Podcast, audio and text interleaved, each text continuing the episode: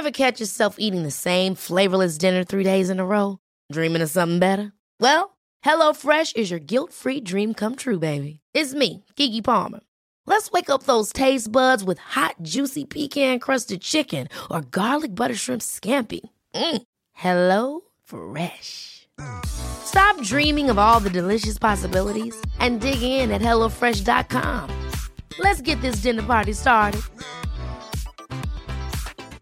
Planning for your next trip? Elevate your travel style with Quince. Quince has all the jet setting essentials you'll want for your next getaway, like European linen, premium luggage options, buttery soft Italian leather bags, and so much more. And it's all priced at 50 to 80% less than similar brands. Plus, Quince only works with factories that use safe and ethical manufacturing practices. Pack your bags with high-quality essentials you'll be wearing for vacations to come with Quince. Go to quince.com slash trip for free shipping and 365-day returns. Many of us have those stubborn pounds that seem impossible to lose, no matter how good we eat or how hard we work out. My solution is PlushCare. PlushCare is a leading telehealth provider with doctors who are there for you day and night to partner with you in your weight loss journey. They can prescribe FDA-approved weight loss medications like Wagovi and Zepbound for those who qualify. Plus, they accept most insurance plans. To get started, visit plushcare.com slash weight loss. That's plushcare.com slash weight loss.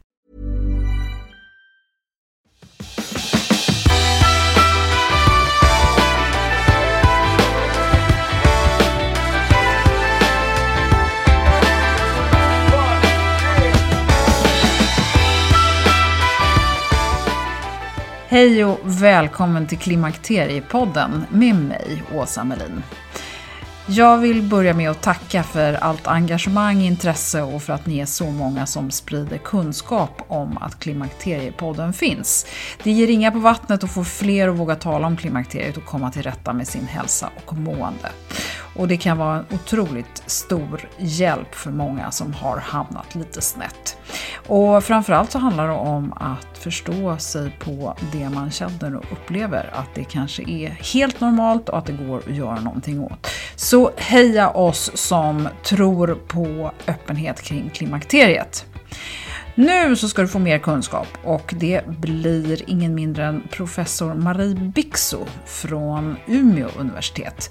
Vi ska prata om hjärnan och hormonernas effekt. Det är alltid spännande med nya grejer, så häng med och välkommen att lyssna.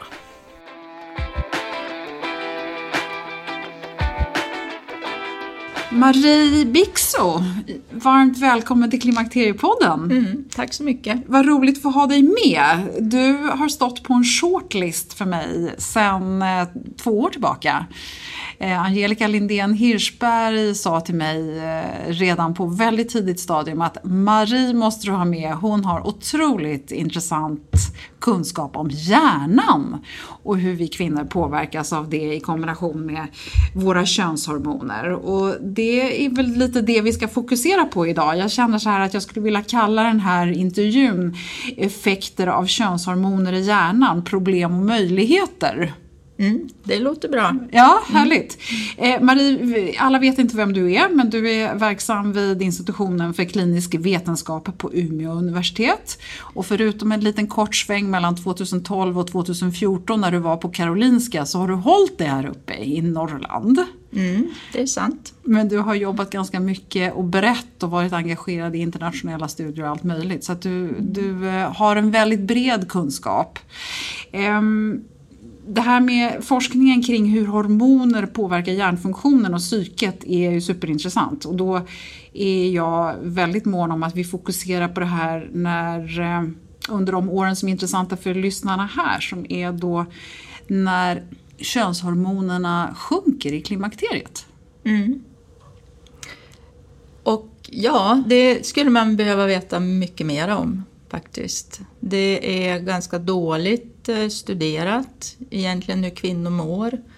Och jag har funderat mycket på det. Jag tror att en, eh, en orsak till det kan vara att man ser det som en övergående fas. Eh, och att mycket av det kvinnor upplever som problem i klimakteriet är ju mer i termer av besvär som påverkar livskvaliteten. Det är inte livshotande på något sätt. Mm. Och, och vad, vad, vad, vad, vad har du lärt dig under de här åren? Vad, vad är det kvinnor så att säga, vad är det man vittnar om och vad är det ni ser i forskning och vad ser man kliniskt? Det som är ett stort problem eh, med eh, att studera vad som händer under klimakteriet och hur man eventuellt kan hjälpa kvinnor med behandling är att eh, det finns väldigt mycket åsikter om det här. Det har svängt väldigt mycket kunskapsläget. Eh, eh, vi hade några studier som kom på 2000, början av 2000-talet som visade att det kunde vara ganska stora risker med hormonbehandling och då blev det helt plötsligt eh, totalt stopp när det gäller både forskning och utveckling på det här området och det bredde ut sig en, jag skulle vilja kalla det för en hormonskräck både hos kvinnor och hos eh, läkare. Eh, som gjorde att väldigt många kvinnor hade svåra klimakteriebesvär och eh, vågade inte söka för det och när de sökte så vågade inte läkarna skriva ut hormonpreparat helt enkelt. Eh, nu har det kommit mera kunskap och det har svängt lite grann och, och det ett bättre läge tycker jag. Vi har ett, ett bättre kunskapsunderlag idag. Eh, så jag hoppas ju att kvinnor ska få mera hjälp med det här för det finns en grupp kvinnor som har väldigt svåra besvär i klimakteriet som påverkar livet och funktionen. Mm.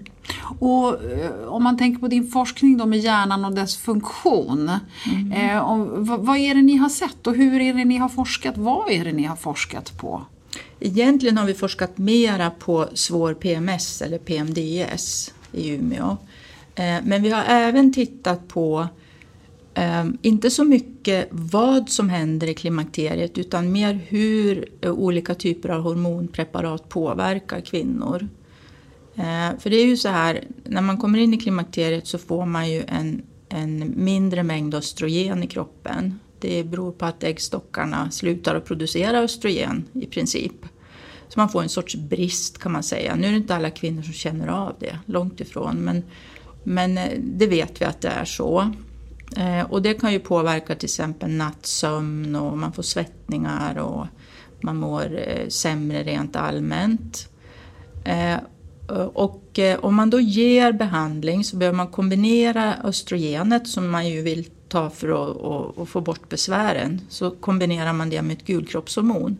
Och det är eh, för att skydda livmodern mot en, en, en ökad cancerrisk som finns om man bara tar östrogen. Så att man måste ha den kombinationen eh, om man har sin livmoder intakt, så man har en livmoderslemhinna som behöver skyddas. Eh, så då måste man ha kombinationen. Och det är kombinationen som kan vara lite trixig när det gäller humöret och, och effekt på hjärnan. Därför att vissa kvinnor kan reagera eh, med humörförsämring på det här gulkroppshormonstillägget. Då. Och då kan det vara lite eh, delikat vad man ska välja helt enkelt och hur man ska lägga upp behandlingen. Det behöver man ha lite kunskap för som gynekolog. Så att man kan individualisera behandlingen. Och är det en tydlig indikation om man upplever att man har haft svårt att tåla p-piller och så vidare tidigare i livet? Är det en indikation på att man kan komma och få problem om man överväger att ta en hormonbehandling under klimakteriet?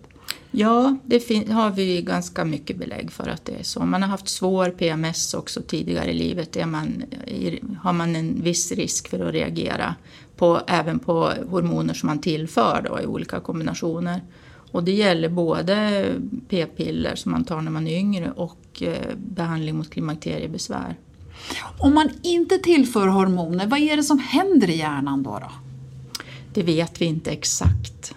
Eh, men det finns ju en del djurstudier till exempel på eh, om man tar bort äggstockarna på, på, på råttor till exempel. Det har man gjort försök för länge sedan och faktiskt sett att neuronen eller nervcellerna i hjärnan påverkas negativt. De får mindre synapser, kontakter med varandra, vilket ju själv, självklart påverkar funktionen då. Eh, och det är ju en orsak till att man har trott att östrogen skulle kunna skydda mot demens till exempel. Nu har man ju inte riktigt kunnat bevisa det faktiskt. Men det finns en del såna experimentella djurstudier där man sett väldigt direkta effekter på hjärnan. Både på själva nervcellerna men även på signalsubstanssystem och så. Och alla de studierna skulle säga visa på att östrogen har positiva effekter. Mm. Eh, och om man nu känner igen sig i det här med att man känner sig lite glömsk och lite förvirrad och lite i största allmänhet eh, virrig så att säga eh, i, mm. under de här åren. Är det, har det med de här synapserna att göra eller vad skulle du vilja vad ska vi, vilket konto ska vi lägga det på? Ja, det är ju svårt att säga. Det, det, är ju inte så att man kan överföra resultat från djurförsök direkt till människa, så är det inte. Eh, och det finns ju så många faktorer som spelar in här. Men en, en sak som eh, vi vet nu som man inte visste så mycket om förr, det har att göra med sömnen och effekt på sömn. Eh, och det tror jag kan faktiskt vara en ganska viktig sak när det gäller hjärnans funktion generellt. Både humör men även koncentration och du säger virrighet, att motverka det då. Ehm, så jag tror att sömnen kan vara ganska, eh, det kan vara ganska centralt och det handlar om eh, påverkan på sömnen eh, som inte har med svettningar att göra på natten. Annars är ju det det klassiska, att man svettas, börjar svettas på natten när man kommer in i klimakteriet. Men det finns kvinnor som får dålig sömn utan att ha de svettningarna. Men man brukar väl tala om att åldern liksom generellt försämras, eller åldern, man brukar ju tala om att sömnen generellt försämras med åldern, vare sig man är man eller kvinna. Ja, det gör den ju förvisso. Det, det, är ju så många, det kan ju vara kroppsliga saker som spelar in också. Man måste upp på, och, och på toa till exempel, kanske på natten som man inte har behövt förut. Och det kan vara väldigt många olika saker som spelar roll. Eh, men man ser eh, hos kvinnor att just när de kommer in i klimakteriet så, så kan det hända någonting som kommer ganska abrupt då. Det här som har med ålder att göra kommer ju ofta väldigt smygande och successivt. Mm. Mm. Okej. Okay. Eh, och om man nu så att säga, känner igen sig i det här att man liksom sover lite dåligt och att man, man eh, känner sig lite svårt att hålla trådar och kanske lite virrig eh, och, och så vidare. Och det känns ju som att det här med att, att känna sig psykiskt svagare är ju någonting som många vittnar om. Hur, hur, ska vi liksom, ska vi acceptera det eller hur ska vi tänka? För jag menar att ta till östrogentillskott i alla lägen känns ju kanske inte som lösningen för alla. Nej, alltså för mig som gynekolog så är ju östrogen nästan steg ett kan jag säga ändå. Eh, men det beror ju lite på hur besvären yttrar sig. Eh, om, det kom, om besvären kommer snabbt eh, och framförallt om det är i kombination med klassiska klimakteriebesvär, då tycker jag absolut att man ska prova östrogen. Eh, för det finns en sån stark koppling till det och i regel blir man besvärsfri. Mm. Och då tycker jag det är synd att undanhålla kvinnor det. Och vi, vi vet ju idag att börjar man runt 50-årsåldern så överväger ju fördelarna helt klart. Eh, både generellt men även vad det gäller eh, sjuklighet och dödlighet och så faktiskt. Eh, så det är väl en sak. Ehm, men sen är det ju som du mycket riktigt påpekar att åldern har ju betydelse också. Alla människor blir ju lite trögare med åldern och, och så. Det, ja, Vare sig vi gillar den tanken ja, eller det, inte. Ja. Ja. Det, det är ju så att du i din forskning, eh, och det är ju Torbjörn Bäckström involverad i, och första gången i podden så, som det här näm nämndes, det här allopregnanolon, eh, det var när Torbjörn var med här i Klimakteriepodden och vi framförallt talade om migrän. Eh, varför är det här ämnet värt att tala om? Är det någonting som vi ska liksom ta hänsyn till i det här? Du var inne på det här med lite PMS och forskningen där och vi ser gestagenet, progesteronet som en liten bov. Mm. Eller stor bov. Mm. Och, och, då blir det ju lite så här känner jag att eh, i Sverige så har ju de flesta livmodern kvar och så ska du kombinera mm. det här och då, mm. då, kanske man känner att det här känns inte så lockande alls. Kan vi göra, veckla in oss i det? Ja, alltså man, det som jag sa, det, jag vill ju gärna utbilda mina kollegor i det här så att man kan göra en väldigt eh, väl eh, underbyggd individualiserad behandling till kvinnor. Och särskilt om man har haft eh, symptom tidigare i livet som tyder på att man är känslig för hormoner. För att det är inte säkert att de här standardkombinationerna fungerar då. Och en, en, sak som kommer mer och mer det är ju att man kombinerar med en hormonspiral. Då får man ju absolut minsta möjliga effekt på resten av kroppen, inklusive hjärnan. Eh, så man kan tänka sig lite olika lösningar men man måste liksom veta vad det är man gör som gynekolog. Kan, kan mm. vi komma vidare i, i det här ämnet då, det här allopregnanolonet? Kan du berätta lite mer? För vad är det liksom som, som händer egentligen i hjärnan då? Varför är vi känsligare?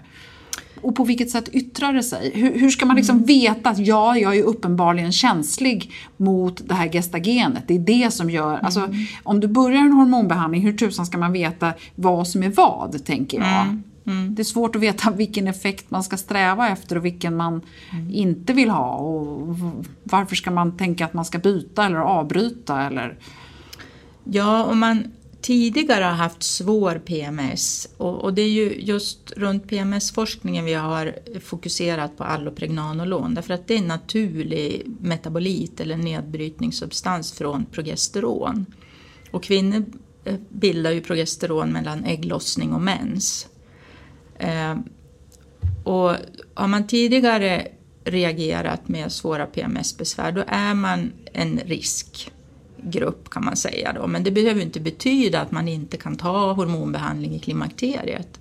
Men det kan betyda att man kanske, det kanske inte funkar med den första behandlingen man får. Man måste söka sig fram lite grann och hitta någonting som fungerar bättre. Och det är ju som jag sa i början att det, klimakteriebehandling syftar, syftar till att ta bort symptomen och öka livskvaliteten. Eh, så det är ju inte en livsnödvändig behandling som kvinnor måste ha för att överleva så. Men, men, eh, utan det, det blir ett, ofta en situation där man får väga lite för och emot. Och man ska ju absolut inte ta en behandling som man bara får biverkningar av. Det är inte meningsfullt. Nej, men jag, jag tycker ändå att det är svårt att veta vilka biverkningar kommer av vad? Mm. Vad, vad är det man ska vara vaksam på? Vad är det man ska fundera på om det är gestagenets biverkningar eller östrogenets biverkningar eller eh, för låg dos eller för hög dos? Mm. Man kan säga att östrogenet ger väldigt lite biverkningar. Det kan vara lite i början att man känner sig lite mer svullen, lite lätt illamående. Ehm, ja, det är inte särskilt mycket. Det är i regel en positiv effekt hos alla kan man säga. Och speciellt när det gäller humör och så. Och hur snabbt kan man förvänta sig att det kommer då? Ja, det kommer ju på en par veckor. Mm. Det, sen när det gäller gulkroppshormonet då, så skulle jag säga att en biverkan som är största problemet är humörpåverkan. Sen kan man även få spända bröst och lite sånt men, men eh, det är humörpåverkan som är problemet. Ja, och mm. vad är det man ska tänka då att om man nu, vad, alltså man börjar ju det här för att man inte mår så himla bra eh, från början mm. så att säga. Mm. Och då får du det här. Det, jag tänker att det är svårt att veta mm. när det har blivit värre eller när det har blivit bättre eller kanske har blivit marginellt bättre. Alltså, för, är det mm. några signaler? Är, hur ska vi tänka? Ja, nej, men alltså, det, är ju upp, det är ju kvinnans subjektiva upplevelse som man måste gå på. Och, och om en kvinna kommer till mig och jag kanske har skrivit ut eh, en kombinationsbehandling. Då. Så den vanligaste är att man har östrogen hela månaden och så har man gulkroppshormon 12 dagar. Om hon kommer tillbaka till mig och säger jag har fått tillbaka min PMS. Då, känner hon, då tolkar jag det som att då känner hon igen sin gamla PMS och då, då innebär det att då har hon fått biverkningar på, på den här kombinationen som hon har i på, på säga, den sista delen av sin tablettkarta. Mm. Och då har hon nu liksom fått tillbaka sitt cykliska mönster när det gäller humöret och känt igen det. Då är det definitivt en, en signal på att det här är en biverkan. Hon reagerar lika dåligt på de här syntetiska hormonerna hon har fått utskrivet som hon gjorde på sina egna hormoner under en vanlig menscykel. Så det är ett tydligt tecken mm. på det. Det är svårare att reda ut när man har sån här behandling. Man kan ju kombinera det med gulkroppshormon hela månaden också. eller ha en hormonspiral och, och så. Då blir det inte lika tydligt det här mönstret av svängningar. Nej, och då tänker jag så här att man, om man nu har varit lite låg och, och nästan på gränsen till depre, deprimerad innan. Mm. Då är det ju svårt att veta, har det lyft eller hjälper det överhuvudtaget? Mm. Nej, det är klart det är svårt. Ja. Men det är bara den enskilda kvinnan som kan bedöma det.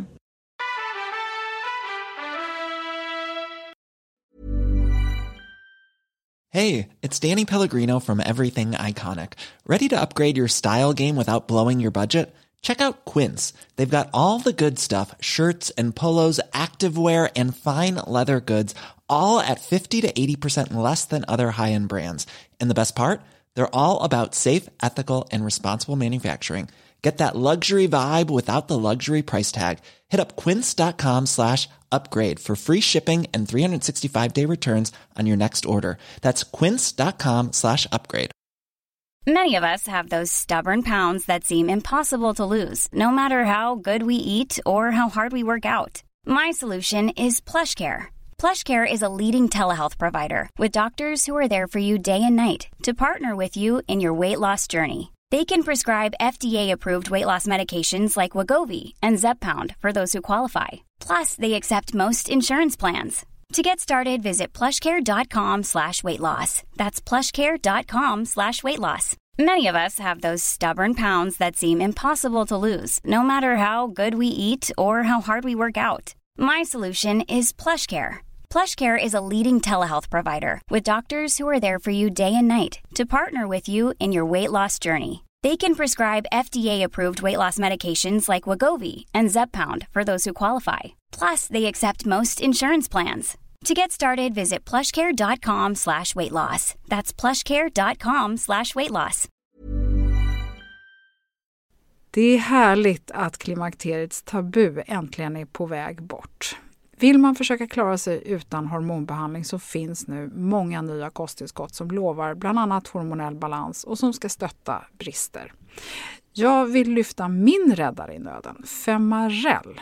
Det har inte bara varit min utan många andra kvinnors räddning i över 20 år. Och med lång tid på marknaden, med nöjda användare, dessutom med 20 forskningsstudier så vågar jag säga att det kan vara en god idé att prova femarell.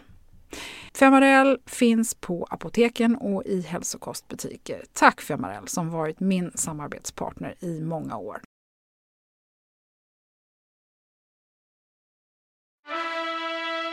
Sen får vi ju höra i, i tid och otid, höll jag på att säga, att östrogenet har så många andra fördelar. Och, mm. Än just det här bara att man blir av med, med vallningar och mår lite generellt bättre. Mm. Utan det finns ju då på benmassa och det finns fördelar i koloncancer, risken minskar och risken för typ 2-diabetes. Det finns, vi får ju höra massor med sådana här underbara saker om östrogen. Mm. Sen finns det naturligtvis nackdelar också men, men då, då kan jag tycka att det kan vara svårt att avgöra är humöret det man ska fokusera på? Alltså hur, hur skulle du vilja att man resonerar som kvinna? Mm. Det vi, har, vi har ju en arbetsgrupp som jobbar med det här inom vår gynförening och vi, vi ger ju ut råd och så till, till förskrivande läkare och vi, vi resonerar nog som så att eh, man ändå bör titta på eh, om det är typiska klimakteriesymptom. Alltså det finns ingen konsensus om att man skulle använda östrogen i något sorts förebyggande syfte för att skydda sig mot olika saker. Det, det finns inte tillräckligt bra underlag därför att det är som du säger, det är och finns också nackdelar. Så att där går det inte att göra någon vettig avvägning på plus och minus. Men när det gäller eh, symptom, de klassiska symptomen som ju är värmevallningar, svettningar, sömnstörning, hjärtklappning i viss mån. Då är det helt klart så att då rekommenderar vi behandling. För då har man mycket att vinna när det gäller livskvalitet. Mm. Eh, här och nu liksom. Och då är, mm. Oavsett vad, hur, hur det ser ut i framtiden. Mm. Och sen är det det här med benskörhet också som lite grann har gjort comeback.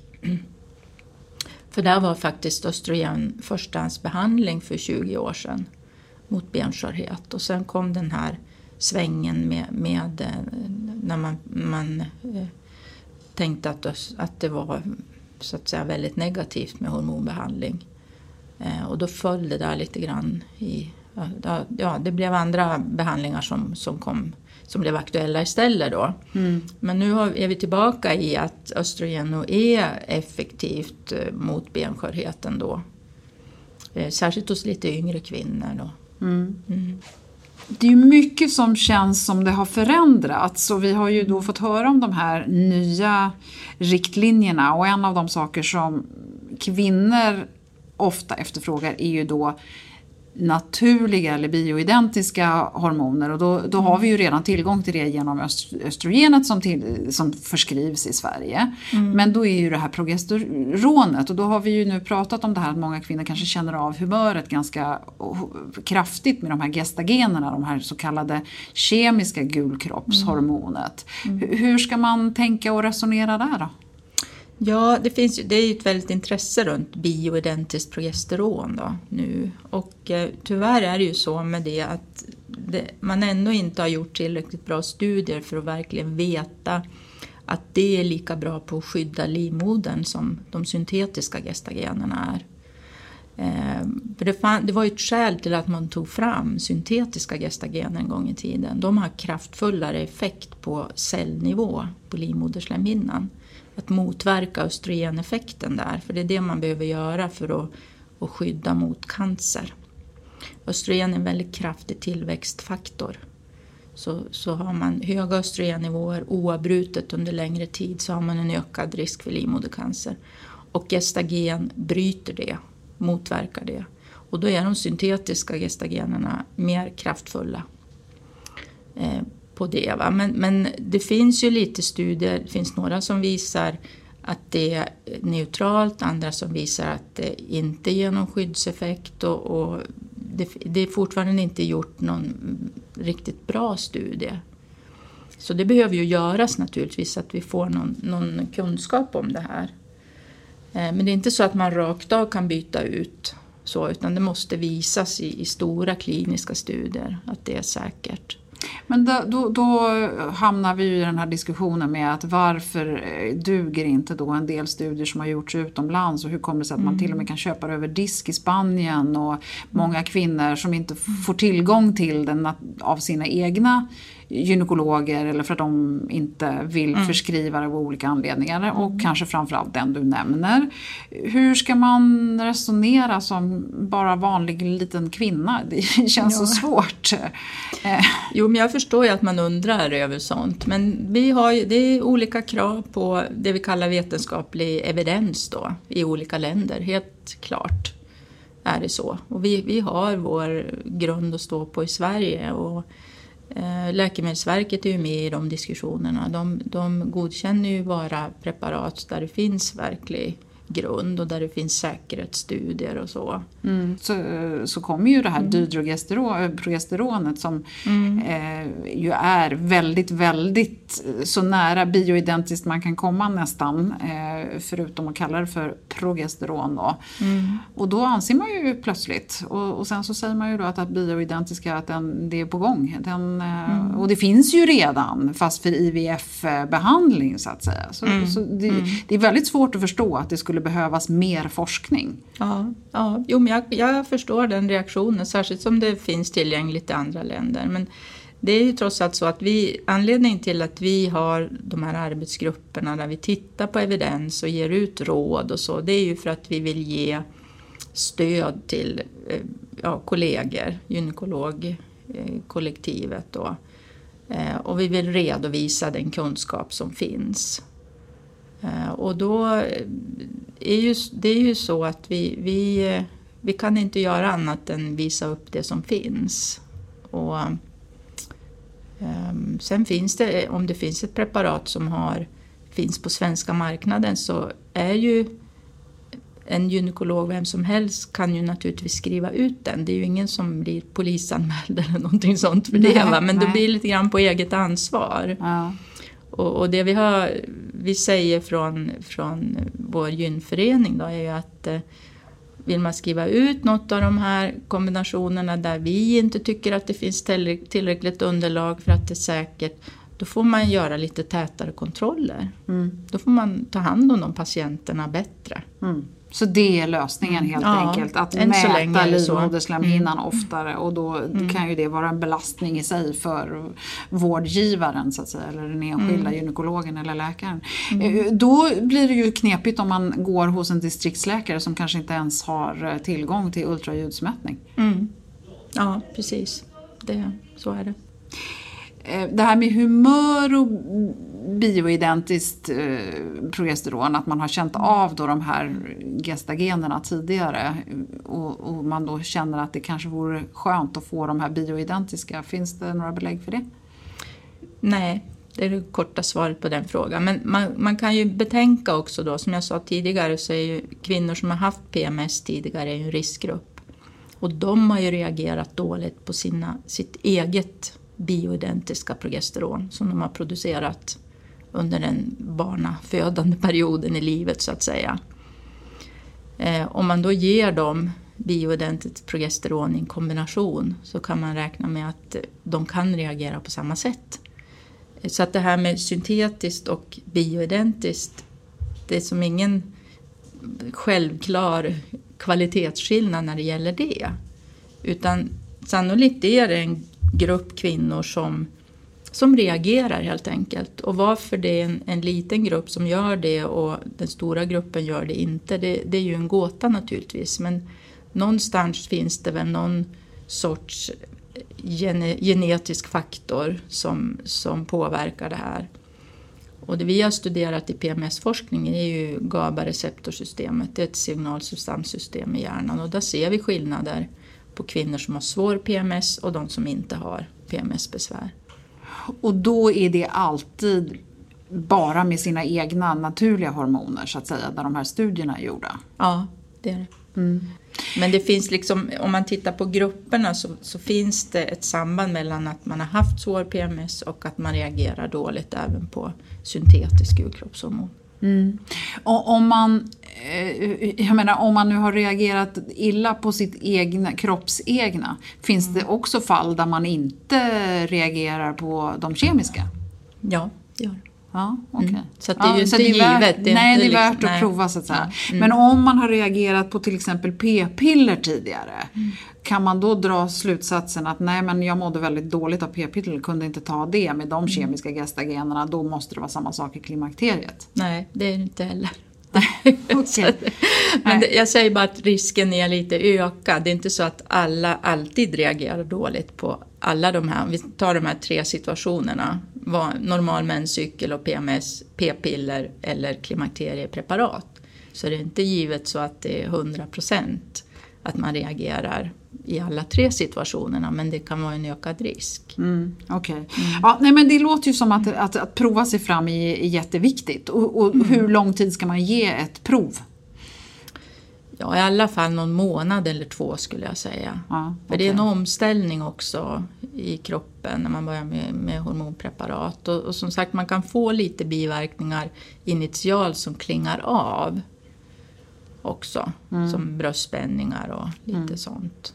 Vi har pratat otroligt mycket om hormoner och för de som kan ta dem. Det finns många som inte kan ta dem. Hur ska Mm. de hantera sina klimakteriebesvär anser du vara liksom Mm. bästa lösningen? Ja, det är jättesvårt och det, det är ju en speciellt, eh, så att säga, en, grupp som man verkligen skulle vilja hjälpa det är ju kvinnor som har haft bröstcancer och som får efterbehandling som förvärrar klimakteriebesvären. Så där önskar man ju att det skulle finnas någonting eh, som tar bort det här effektivt men det gör det tyvärr inte idag. Eh, det finns inget som har lika bra effekt som östrogen på svettningar och värmevallningar. Eh, Men det finns en del studier på eh, depressionsläkemedel, SSRI och SNRI-preparaten eh, minskar svettningar, antalet svettningar och värmevallningar mer än placebo när man har gjort studier. Mm. många kvinnor, nu när vi är inne på det här med SSRI, många kvinnor hamnar ju i det att man eh, börjar med SSRI-preparat under övergångsåldern. Är det ett resultat av felbehandling eller finns det belägg för att kvinnor verkligen blir mer deprimerade i den här fasen? Eller är det för att kvinnor inte vill ta östrogener och börjar istället eh, måste bli des, liksom desperat vill bli av med klimakteriebesvär? Hur, hur, vad tror du? Jag tror att det är både och. Det finns några mindre amerikanska studier som tyder på att det är en något ökad risk att få sin första depression runt klimakteriet för kvinnor som grupp. Eh, och det vet vi ju inte riktigt vad det beror på. Ehm, och, har man en, en riktig depression då ska man ju ha antidepressiv behandling, det är jätteviktigt. Sen de här som har, inte kan ta östrogen och har klimakteriebesvär, där blir det ju återigen eh, att man provar sig fram lite grann. Och då får man ju känna hur man mår med och utan läkemedlet. Men det är ju inte så att man bör ha det en viss tid eller så, utan då är det ju symptombehandling. Eh, behandlar man däremot en depression så är det ju minst sex månaders behandling för att den depressionen ska läka ut. Så det är en helt annan sak. Mm. Slutligen, hur, hur illa tycker du att klimakteriebesvären ska vara för att man överhuvudtaget ska fundera på läkemedel? Och, vad, det... och hur stor grupp är det där ute som du tror behöver? Ja, det är ju upp till den enskilda kvinnan att bedöma och hur mycket det påverkar livskvaliteten har ju också att göra med hur man lever. Eh, menar, är man om man till exempel är författare, sitter hemma och skriver, man kan gå ifrån, man kan göra annat, eh, ta det lugnt, eh, sköta om sig, man kanske inte har så hård yttre belastning jämfört med en kvinna som kanske är företagsledare, sitter och håller i möten, är, exponerar sig för olika saker, mycket stress. Där kan det vara helt omöjligt att alltså sköta sitt arbete om man har svåra klimakteriebesvär. Så det beror ju alldeles på vad man, hur man har runt omkring sig och, och så. Så att egentligen är det upp till den enskilda kvinnan och hennes livssituation att avgöra om man behöver behandling. Men, men upplever man att det väldigt negativt påverkar livskvaliteten så att man inte kan göra det man annars skulle göra Eh, då tycker jag att om man inte har några, något som hindrar behandling, alltså det vi kallar kontraindikationer, mm som tidigare bröstcancer till exempel, då tycker jag definitivt att man ska ge det en chans i alla fall. Mm. Mm. Ja, men jättebra Marie. Är det något sista som du vill skicka ut där som är, är viktigt att uh, den här, jag menar man kan brinna för egna saker, inte bara det som man uh, forskar om mm. och, och, dagligen utsätter sig för. Är det någonting där som du vill passa på? Du har en stor, ett stort gäng öron på dig. Ja, alltså mitt budskap skulle ju vara att Ehm, om man har besvär i klimakteriet så ska man gå till en gynekolog och diskutera det.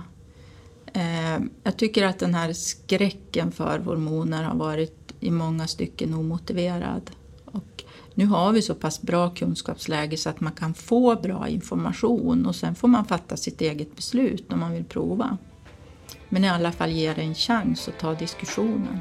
Och då ska man gå till en gynekolog, man ska inte ja. nöja sig med primär, primärvården? Nej, det beror lite grann på vad man har för tillgång till gynekolog. Men har man tillgång till öppenvårdsgynekologer, de är ofta väldigt duktiga på det här med hormoner, mm. då ska man söka upp en sån. Mm. Okej, okay. bra. Mm. Tusen tack eh, Marie Bixo. Jag ska släppa ut dig nu i, i, i, i uh, yran här. Och uh, jag är jätteglad för att du tog dig tid att vara med här i Klimakteriepodden. Mm.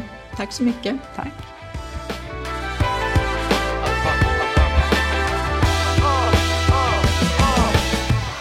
Jättespännande tycker jag. Verkligen intressant att vi är så olika och reagerar så oförutsägbart. Lyssna gärna på Torbjörn Bäckström i avsnitt 105 som vi hänvisar till i avsnittet där du bland annat får höra mer om hormonintolerans, migrän och så det här ämnet allopregnanolon som vi liksom inte riktigt kom till botten med här i avsnittet.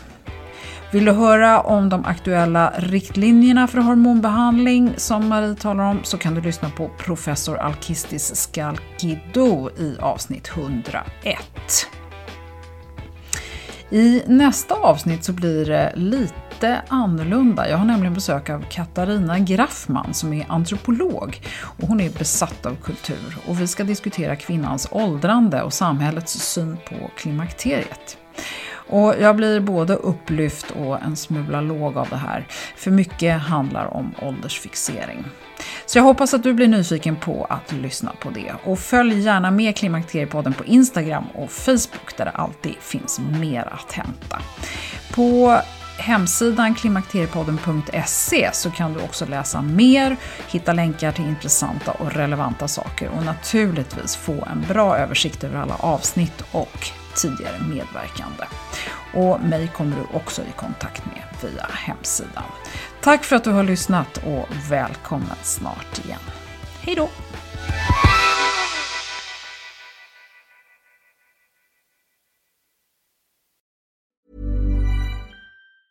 Ever catch yourself eating the same flavorless dinner three days in a row? Dreaming of something better? Well, HelloFresh is your guilt-free dream come true, baby. It's me, Gigi Palmer. Let's wake up those taste buds with hot, juicy pecan crusted chicken or garlic butter shrimp scampi. Mm. Hello Fresh. Stop dreaming of all the delicious possibilities and dig in at HelloFresh.com. Let's get this dinner party started. Imagine the softest sheets you've ever felt. Now imagine them getting even softer over time. That's what you'll feel with Bowl and Branch's organic cotton sheets. In a recent customer survey, 96% replied that Bowl and Branch sheets get softer with every wash. Start getting your best night's sleep in these sheets that get softer and softer for years to come. Try their sheets with a 30-night guarantee. Plus, get 15% off your first order at bowlandbranch.com. Code BUTTERY. Exclusions apply. See site for details. Hey, it's Paige DeSorbo from Giggly Squad. High quality fashion without the price tag. Say hello to Quince. I'm snagging high-end essentials like cozy cashmere sweaters, sleek leather jackets, fine jewelry, and so much more. With Quince being 50 to 80% less than similar brands. And they partner with factories that prioritize safe, ethical, and responsible manufacturing. I love that. Luxury quality within reach. Go to quince.com slash style to get free shipping and 365 day returns on your next order. Quince.com slash style.